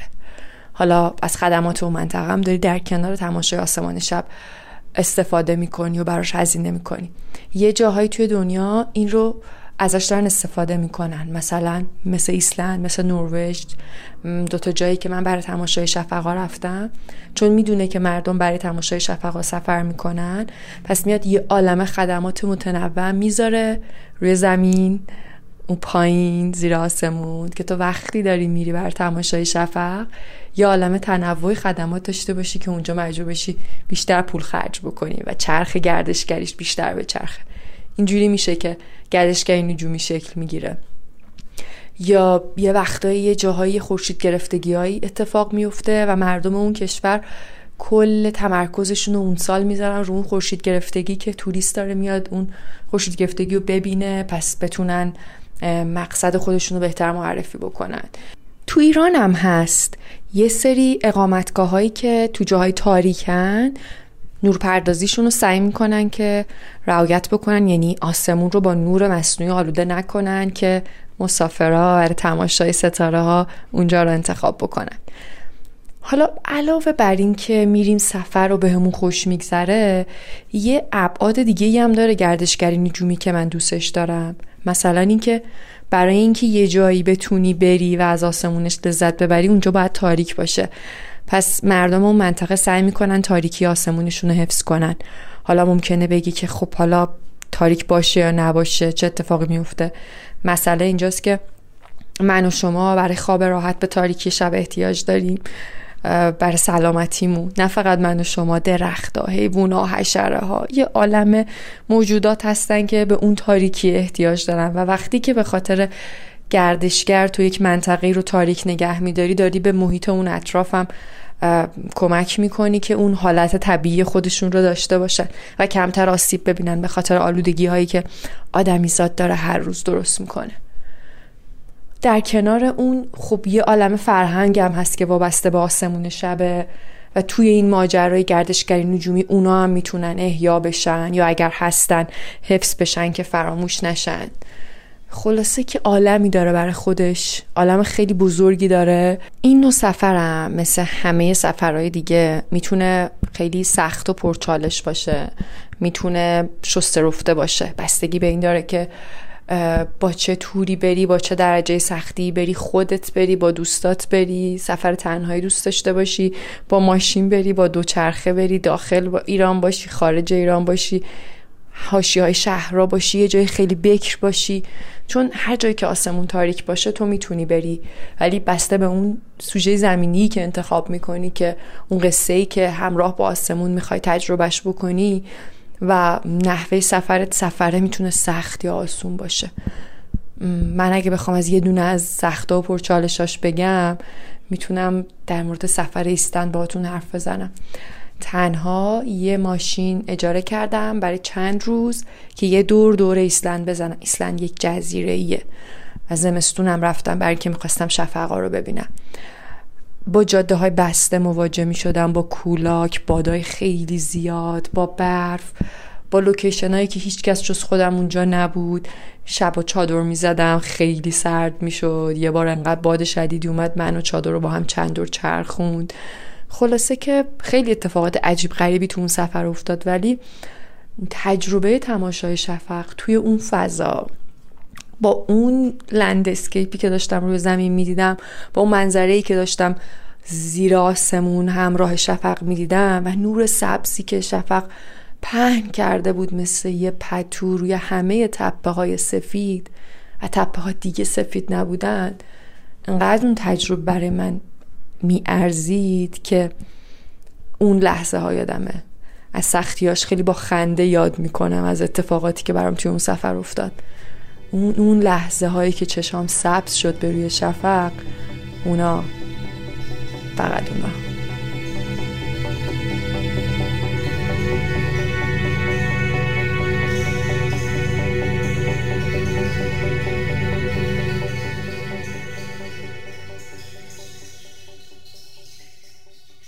ببین یکی دیگه از انواع گردشگری نجومی اینه که شما بری اصلا آسمان شب جاهای مختلف رو ببینی. درسته که آسمون همه جا یک رنگه و یه صورت فلکی و یه ستاره ای رو می‌بینی اما میزان تاریکیش میزان کیفیت اون هوایی که بالا سر هست و اینا تو کشورهای مختلف فرق می‌کنه. و راستش کشورها اصلا میان روی این مانور میدن و اینو به عنوان یک جاذبه معرفی می‌کنن. مثلا کشورهایی که میگن شما مثلا مکزیک میگه بیاین کنار اون اهرامی که من دارم اهرام مایه ها بیاین اینجا وایسین و آسمان شب رو نگاه بکنین. ترکیب یه سوژه زمینی و سوژه شب در واقع آسمان شب. و حالا تعداد زیادی از آدما هستن که علاقه مندن که این جاذبه ها رو ثبت بکنن به صورت عکاسی. یعنی آدما کلی سفر می‌کنن که یک پدیده خاص رو عکاسی بکنن. یا اصلا پدیده هم نباشه سفر می‌کنن که آسمان شب رو با یک سوژه زمینی خاص یا یک اتفاق خاص ترکیب بکنن و یه عکسی ثبت بکنن که تاریخی باشه. شاید یکی از معروفترین پروژه هایی که بتونم توی زمینه ازش نام ببرم پروژه به اسم جهان در شب که یا توان که بابک امین تفرشی هم را انداخته. و الان سال هاست که بابک به دعوت سازمان های گردشگری کشورهای مختلف میره اونجا و از آسمان شب اون کشور با حالا سوژه های طبیعی یا تاریخیشون عکاسی می‌کنه و در واقع این کشورها از این عکس ها توی کامیکیشن گردشگریشون استفاده می‌کنن. این اتفاقیه که حالا یه نفر دو نفر هم نیست. چندین چندین و چند عکاس نجومی عکاس آسمان شب معروف تو دنیا هستن که میرن پدیده های مختلف عکاسی می‌کنن و یک تفریح جذاب واسه آدم ها یکی از عکاسایی که توی ایران خیلی برای عکاسی از آسمان شب سفر کرده اماد نعمت اللهیه اماد سال هاست که برای گرفتن عکسای خاص از آسمون سفر می‌کنه. ازش خواستیم که در رابطه با تجربهش از عکاسی برامون صحبت کنه.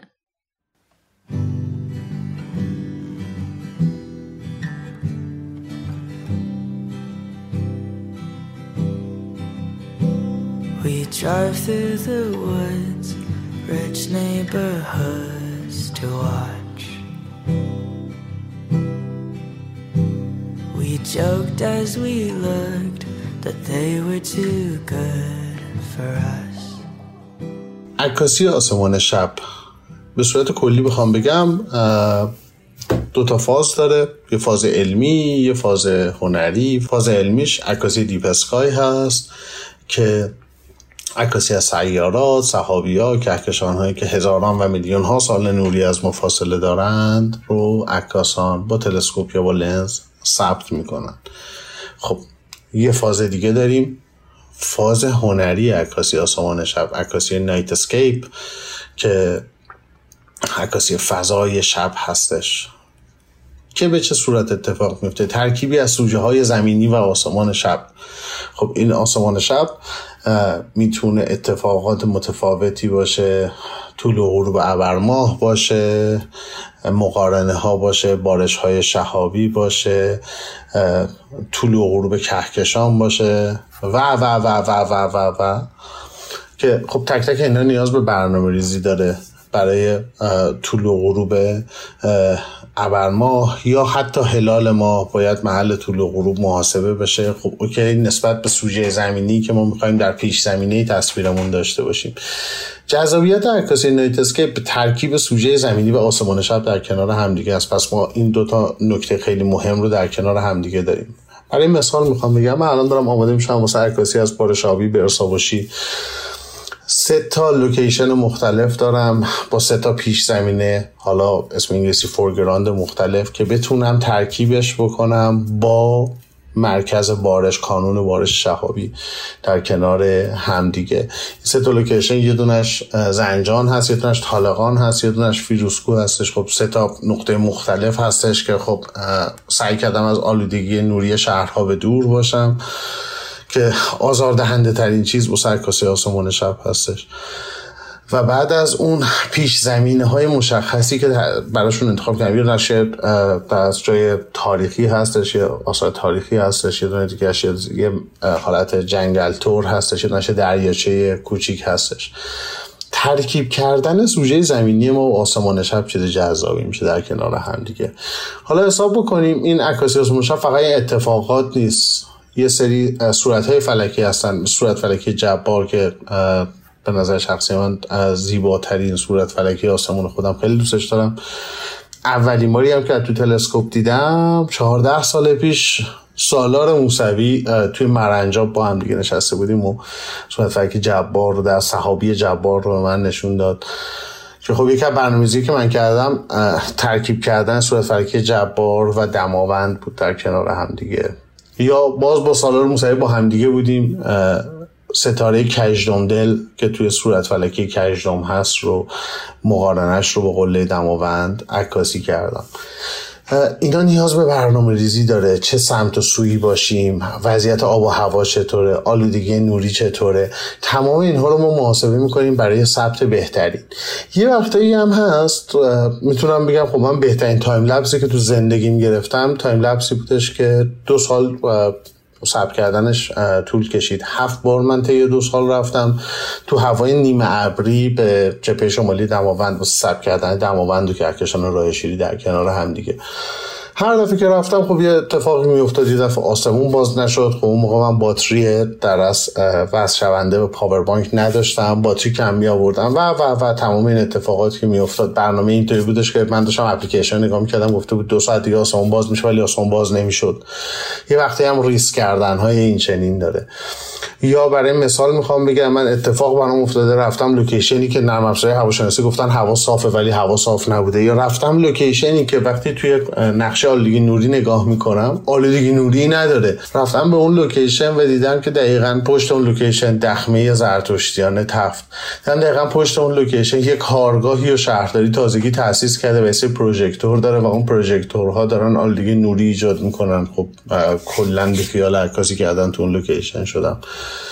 اتفاقات این چنین هم میفته ولی خب باید آدم تلاش کنه براش. عکاسی آسمان شب چون اون چیزاست که نظر من آدم بارها باید به یه لوکیشن حتی بره تا بهترین قاب ممکن رو تو اون لوکیشن پیدا بکنه. یه جایی مثل دشت ناندل شاید ده بار بری تا اون قابی که دلت می‌خواد رو بالاخره توش پیدا کنی که متفاوت باشه. یه جایی مثل تخت جمشید که من رفته بودم تو روز برنامه ریزی می‌کنی میام این قابو میبندم شب اصلا می‌بینی اصلا قصه یه چیز دیگه است اصلا فضای فضای دیگه است.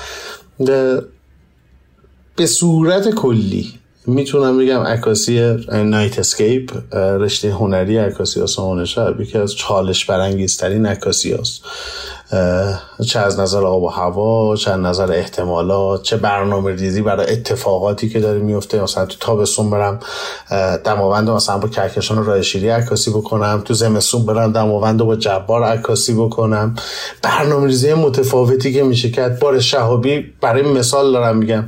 بار شهابی جوزایی برم قله درازنو به سمت شرق عکاسی بکنم. بار شعبی ورسابشی برم یه لوکیشن به سمت شمال عکاسی بکنم. و تنظیم کردن اینها کنار هم دیگه کار باحالی انرژی خوبی از آدم می‌گیره و کلی انگیزه می‌سازه.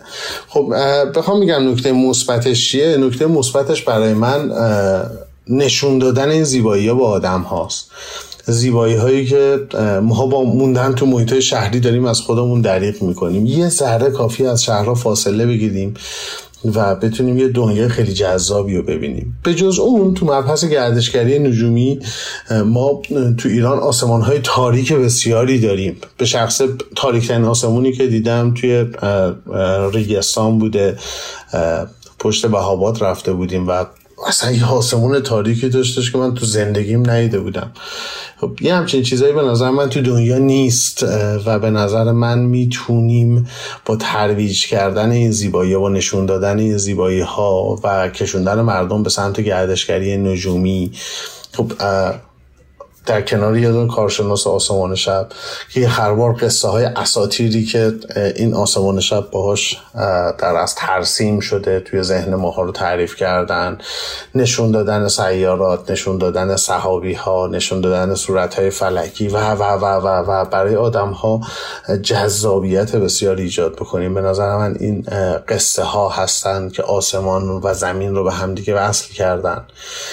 و ما روایتگر این قصه هاییم با کنار هم قرار دادن آسمون و زمین تنها رسالتی که تو زندگیم دارم نشون دادن این زیبایی به آدم هاست. چیزی که خوشحالم می‌کنه چیزی که ذوق می‌کنم باهاش وقتی این زیبایی ها رو به آدم نشون میدم. خوب باشید. آسمون دلتون همیشه پرستره.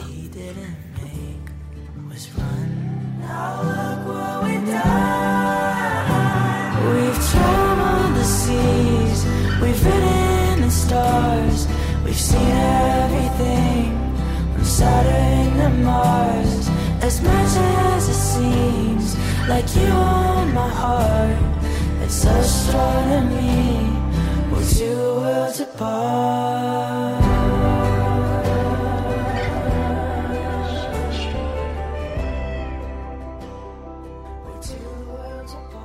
ببین بارها اینو تکرار کردیم که گردشگری نجومی پد... یک گستره خیلی بازی رو داره. خیلی از سفرها تو... توش دسته بندی میشن اما می‌خوام بگم که ما توی ایران همین نوع گردشگری رو به وفور و به راحتی داریم و حتی چند سال اخیر هم نیست که این اتفاق افتاده. شاید بالغ بر 20 ساله که حداقل ما تو ایران گردشگری نجومی داریم به صورت حرفه‌ای. و گروه های مختلف آدم های مختلفی هستن که بانی این سفرها شدن و اصلا یک بخشی از طبیعتگردی رو به این واسطه من می‌تونم بگم گسترش دادن. یه ذره می‌خوام در واقع فوکوس بکنم روی این قضیه منظورم چیه؟ اینه که بچه های منجن شاید بشه گفت مثل بچه های کوهنورد که دهه 60 یا سالهای قبل تر از اون می‌رفتن و مسیرهای خاص طبیعتگردی در هیته کوه رو پیدا می‌کردن. بچه های نجومی هم توی سال تو دهه 80 که بعد اون خورشید گرفتی یه تب خیلی در واقع زیادی در مورد نجوم وجود داشت. می‌رفتن و مقصدهای جدیدی رو پیدا می‌کردن که تاریک باشه و بتونن آسمون شب رو نگاه بکنن. مقصدهایی مثل مثلا مرنجاب مصر کویر لود جاهای این سبکی خیلی به واسطه بچه های نجومی شناخته شده تر شد. طبیعتا آدم های دیگه میشناختن سفر می‌کردن اینها. ولی به واسطه اتفاقا و گروه های نجومی خیلی مقاصد شناخته شده تر بود. مثلا اینکه ما هی می‌رفتیم مرنجاب بعد کم کم مرنجاب اینجوری شد که بچه ها میمدن اونجا دیسکو و اینها و خب دیگه مناسب نجوم نمایی می‌رفتیم دورتر. حالا بریم ابوزید آباد حالا بریم یه ذره پایینتر بریم مثلا مصر و همینجوری هی هر جا می‌رفتیم. اول خیلی بکر و تاریک بود بعد معمولا یه ذره تغییر می‌کرد. اما می‌خوام بگم که ما تو کشورمون پتانسیل گردشگری نجومی کم نداریم. تو کشور زندگی می‌کنیم که بخش بسیار زیادیش کویره و مثلا شما در دل کویر لوت که میرین آسمونی که می‌بینین واقعا بی‌نظیره. و حاشیه حتی این کویر حالا یه نقشه هست که نقشه آسمان تاریکه در واقع شما می‌تونین ببینین. نزدیک شهرها خیلی تاری... خیلی نور زیاده مناسب نیست. ولی یه ذره که به سمت کویرها به سمت مرکز ایران یا به سمت ارتفاعات تو کوهستان میری آسمون های خیلی جذابی هست که اینا می‌تونه منبع جذب گردشگر حتی خارجی باشه.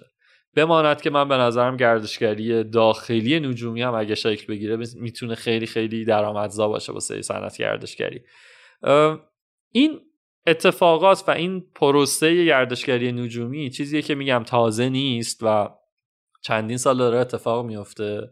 واسه همین من خواهش کردم از یکی از بچه های قدیمی که در حیطه گردشگری فعاله امیر علمانی که برای اون از تاریخچه گردشگری نجومی تو ایران بگه اگه بخوایم تاریخچه این قضیه رو بررسی بکنیم خب تاریخچه گردشگری نجومی برمیگرده به اولین سفرهایی که در واقع در حوزه نجوم آماتوری شکل گرفت.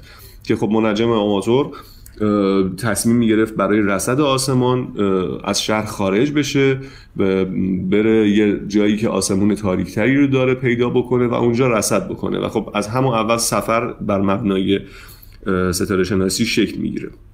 ولی اگه بخوایم در قالب مدرن ترش صحبت بکنیم برمیگردیم به اواخر دهه 80 و اوایل دهه 90 زمانی که جامعه نجومی ما در واقع جامعه جوان نجومی ما که تقریبا می‌تونم بگم که نقطه عطفش خورشید گرفتگی سال 78 بود که در واقع اوایل دهه 80 به اوج خودش رسید و جمعیت زیادی وارد این جامعه نجومی شدند اینا نیاز زیادی داشتن به سفر کردن ولی خب عموما چیزی از سفر کردن به صورت حرفه‌ای نمی‌دونستیم ماها که خب خودتون هم جزوی از اونها بودید. کاری که می‌کردیم این بود که چند نفر می‌شدیم 15 20 نفر می‌شدیم که یه مینیبوس رو پر بکنیم. یه مینیبوسی اجاره می‌کردیم کوله پشتی رو برمیداشتیم دوربین و تلسکوپ و حالا چند بعد غذا و یه زیرانداز. پا می‌شدیم می‌رفتیم یه جایی. و رصد می‌کردیم. حالا بر مبنای تجربه دیگه یه سری نکات رو یاد گرفته بودیم. اینکه مثلا جایی که داریم میریم قاعدتا باید آسمون تاریکی داشته باشه جایی که داریم میریم. یه حداقلی از امنیت داشته باشه مثلا جامعه محلی توجیه باشن. که عموما هم برای اینها مایی که ساکن تهران بودیم چند تا رو بیشتر انتخاب نمی کردیم دیگه. بسته به فصلش قصر بهرام بود و کاروانسرای مرنجاب بود و چهارتاقی نویس و دامنه های دماوند و جاهای از این دست بود. اما اواخر دهه 80 زمانی که یه چند نفر یه مقداری دیدگاه حرفه‌ای تری نسبت به سفر پیدا کردن آموزش های حرفه‌ای تری نسبت به سفر دیدن تونستن که یه مقداری آکادمیک تر به قضیه نگاه بکنن و سعی کردن که یه جورایی این موضوع رو تعریف بکنن. چند نفری بودن توی این حوزه. یکی از اونها که همیشه استاد ما بود پورنگ پور حسینی از کسانی بود که خب هم منجم آماتور بود هم دستی در گردشگری داشت. آموزش های لازم رو گذرانده بود و از همه مهمتر این که کارشناس رسمی سازمان میراث فرهنگی گردشگری اون زمان بود و شروع کرد به تدوین آین نامه های لازم برای بحث گردشگری نجومی. و اتفاقا جالب اینجاست که با وجود اینکه خود گردشگری نجومی در موضوعات طبیعتگردی ایران یکی از بحث هایی که حالا زیاد آنچنان ترناول مالی بالایی نداره اما آین نامه های بسیار بسیار دقیق و کاملی براش تدوین شده و اون به با زحمات پورنگ پور حسینی عزیز اتفاق افتاده. یکی دیگه از کسانی که توی این حوزه خیلی فعال بود و سعی کرد اولین بار به دید علمی بهش نگاه کنه خود من بودم. زمانی بود که خب من 4 5 سال بود که عاشق آسمان شب بودم و در واقع از اول عمرم عاشق آسمان شب بودم ولی 4 5 سال بود که عضو جامعه نجومی بودم و و خب آسمان شب رو میشناختم. بعد از اون وارد بحث گردشگری شدم و در حوزه طبیعتگردی داشتم فعالیت می‌کردم و راهنمای تور بودم و دیگه دوره هاش رو گذرونده بودم و تا حدودی حالا به نسبت خودم مسلط شده بودم به این علم. برای اولین بار اومدم این دوتا موضوع رو به هم ارتباط دادم. اینکه آقا ما چطور می‌تونیم نجوم رو به گردشگری پیوند بدیم؟ و فکر می‌کردم که همچین چیزی اصلا تو دنیا نیست. و من اولین نفری هستم که همچین نگاهی داره. رفتم سراغش و اسمش هم جالب اینجاست انتخاب کردم گردشگری نجومی.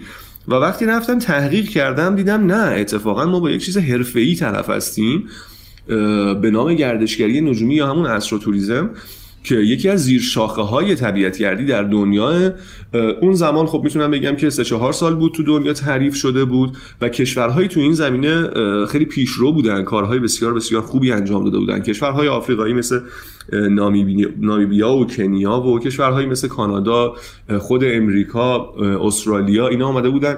گردشگری نجومی رو تعریف کرده بودن با تعریف مکانهایی بر مخصوص این کار حالا با جاذبه های مختلف تلسکوپ فارم ها رو طراحی کرده بودن نمی‌دونم تورهای ترکیبی سافاری نمی‌دونم تماشای حیات وحش در شب نمی‌دونم رصد آسمان در بالای ارز کنم خدمت شما دیوار چین نمی‌دونم تماشای طلوع ماه کامل در تاج محل و و و تورهای مختلف و جذابی که تعریف کرده بودن و می‌تونستن توریست های زیادی رو جذب بکنن.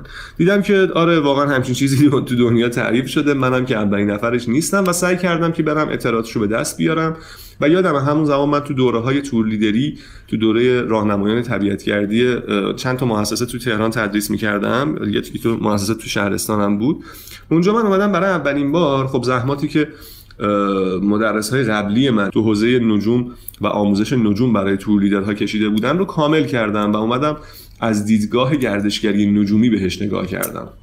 خب اونا به راهنماهای تور آسمان شب رو یاد می‌دادن و نهایتا اجراییات یک تور نجومی. من اومدم با تعریف گردشگری نجومی یه مقداری اون بحث رو تکمیل کردم و کلا جزوه رو تغییر دادم و فرستادیم برای سازمان. و فکر می‌کنم که هنوزم که هنوز بحث گردشگری نجومی توی دوره راهنمایان طبیعت گردی تدریس میشه. خب من اون زمان آژانس مسافرتی هم تأسیس کرده بودم. و وقتی که ما آژانس آسمان کبیر رو یعنی مجوز آژانس برای آسمان کبیر گرفتیم تبدیل شدیم به اولین آژانس رسمی که تخصصی کار گردشگری نجومی انجام میده. تورهای تخصصی گردشگری نجومی اجرا می کردیم و سعی می کردیم که با توجه به خواستگاه خودمون که جامعه نجومی بوده حتما ارتباطمون رو با جامعه نجومی حفظ بکنیم. حالا جدای از اون خب تورهای دیگه هم داشتیم ولی سعی کردیم که تمرکز ویژه‌ای روی بحث گردشگری نجومی داشته باشیم.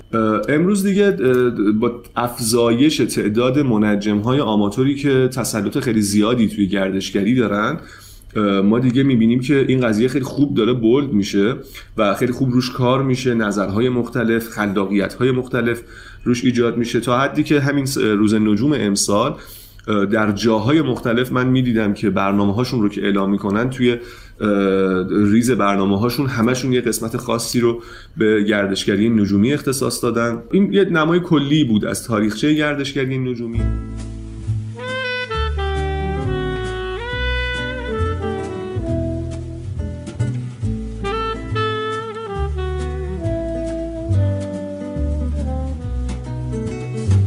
ستاره های آسمون تو دستمه.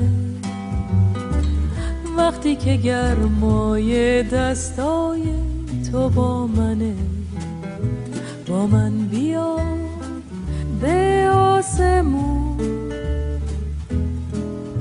با من بیا به کهکشون. ماه میاد همینجا توی سینم میشینه. وقتی که شب موهای تو رنگ می‌گیره. با من بیا به آسمون. با من بیا به کهکشون.